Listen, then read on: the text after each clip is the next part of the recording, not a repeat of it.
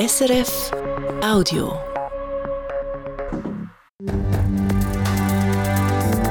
SRF 1, jetzt mit dem Regionaljournal. Regionaljournal Ostschweiz und Graubünden. Mein Name Anina Mattis. Vor dem Bezirksgericht Frauenfeld läuft seit heute Morgen der Prozess rund ums Tötungsdelikt am Bachensee. Zwei Männer sind angeklagt wegen Mord. Der eine bestreitet den Vorwurf, der andere hat die Aussage verweigert. Martina Brassel und Michael Ullmann. Die Verhandlung findet unter Polizeischutz und grossen Sicherheitsvorkehrungen statt. Wegen grossen öffentlichen Interesse wird sie für Besucher und Medien in den Saal von einem Hotel übertragen. Alle Besucher und auch die Medienschaffenden haben ihre Handys müssen abgeben und die Mikrofone und Kameras an den Laptops ankleben. Wegen der umfangreichen Personenkontrolle hat die Verhandlung verspätet mit der Befragung der Anklagten angefangen. Der eine der beiden Anklagten, ein heute 63-jähriger Mann, hat gesagt, er hätte den Toten kennt, er sei ab und zu Gast in seinem Restaurant gewesen. Seine Frau hätte bei ihm als Buchhalterin gearbeitet. Mit seinem Tod hätte er aber nichts zu tun.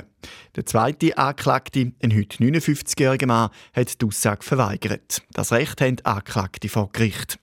2007 ist im Bachensee, gerade an der Grenze zum Kanton Zürich, die Leiche von einem 27-jährigen Mann gefunden worden. Sie war mit einem Betonblock beschwert. Die beiden Männer sollen den Mord am 27-Jährigen zusammen mit seiner Frau geplant haben, ist die Anklage überzeugt. Es hätte Probleme in der Ehe der beiden, weil er sie geschlagen und bedroht hat. Die drei haben dann einen Plan ausgeheckt, wie es der Mann aus der Welt schaffen können. Unter einem Vorwand haben die beiden Männer ihn an einen Waldrand bei Frauenfeld gelockt und den mit vier Schüssen umgebracht. Die Ehefrau hätte vom Plan gewusst, sie ist in der Zwischenzeit gestorben. Der Staatsanwalt hat für die beiden Anklagten heute Morgen eine Verurteilung wegen Mord und lebenslängliche Freiheitsstrafe gefordert. Die Verteidiger haben vor Gericht noch nicht plädiert. Noch nie haben in der Region St. Gallen so viele Gäste übernachtet wie letztes Jahr. Das berichtet heute das Tagblatt. Während Corona sind die Zahlen eingebrochen. Nach der Pandemie sind aber mehr Leute in die Region St. Gallen gekommen als vorher. Schon 2022 hat es darum einen Rekord gegeben und letztes Jahr jetzt gerade wieder. Letztes Jahr sind in der Region St. Gallen rund 330.000 Übernachtungen. Gewesen. Auch in anderen Regionen boomt der Tourismus. Graubünden hat letzte Woche auch ein gutes Ergebnis gemeldet und auch der Tourismus in der ganzen Schweiz hat letzte Woche einen neuen Rekord gemeldet. Nach der Pandemie ist auch die Nachfrage von Schulen gross um in Lager zu gehen. Vermieterinnen und Vermieter von Lagerhäusern haben darum letzten Winter viel zu tun. Ein Haufen Lagerhäuser sind bis auf den letzten Platz ausgebucht. Auch der Winterlauf ist wieder gut mit den Schneesportlager, heisst es zum Beispiel aus der Lenzer Heide. Wir merken aber, dass die Schulen nicht mehr ganz so viel Geld ausgeben wollen, sagt Adelina Ritschatsch in der IG-Gruppe Unterkünfte Lenzer Heide. Es ist in etwa gleich geblieben. Was wir gemerkt haben, einfach, dass die Lager verkürzt werden. Man geht nicht mehr Samstag bis Samstag ins Lager, sondern am liebsten vom Montag bis Freitag. Und dann wird es für uns halt sehr schwierig, halt zum Beispiel äh, die Nacht vom Sonntag auf den Montag noch können zu vermieten. Sagt Adelina Rischatsch. Schulen sparen also an einzelnen Tagen und müssen so weniger Skibillett, weniger Übernachtungen und weniger für Mietausrüstungen zahlen. Ähnliche Beobachtungen macht man auch bei der Organisation Schneesportinitiative, wo Lagerhäuser an Schulen vermittelt.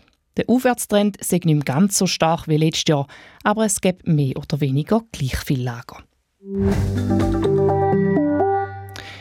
Gemeinde Herisau hat das Reglement für das Kulturzentrum Herisau mit dem Casino und dem alten Zeughaus angepasst. Unter anderem ist der Lohn vom Saal- und Bühnenmeister verdoppelt worden auf 80 Franken pro Stunde. Der Stundenlohn sei seit fast 30 Jahren nicht mehr angepasst worden, schreibt die Gemeinde Herisau in einer Mitteilung. In der Gemeinde Glarus ist ein weiterer Schritt gemacht für ein wichtiges Infrastrukturprojekt, nämlich die Strassen- und Werksanierung Spielhof.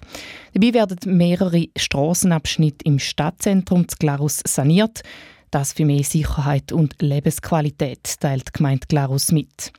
Die Gemeinde und die technischen Betriebe, die das Projekt zusammen planen, haben die Bauarbeiten im Umfang von knapp 2,3 Millionen Franken vergeben, und zwar an die Firma Stabak aus Niederurne.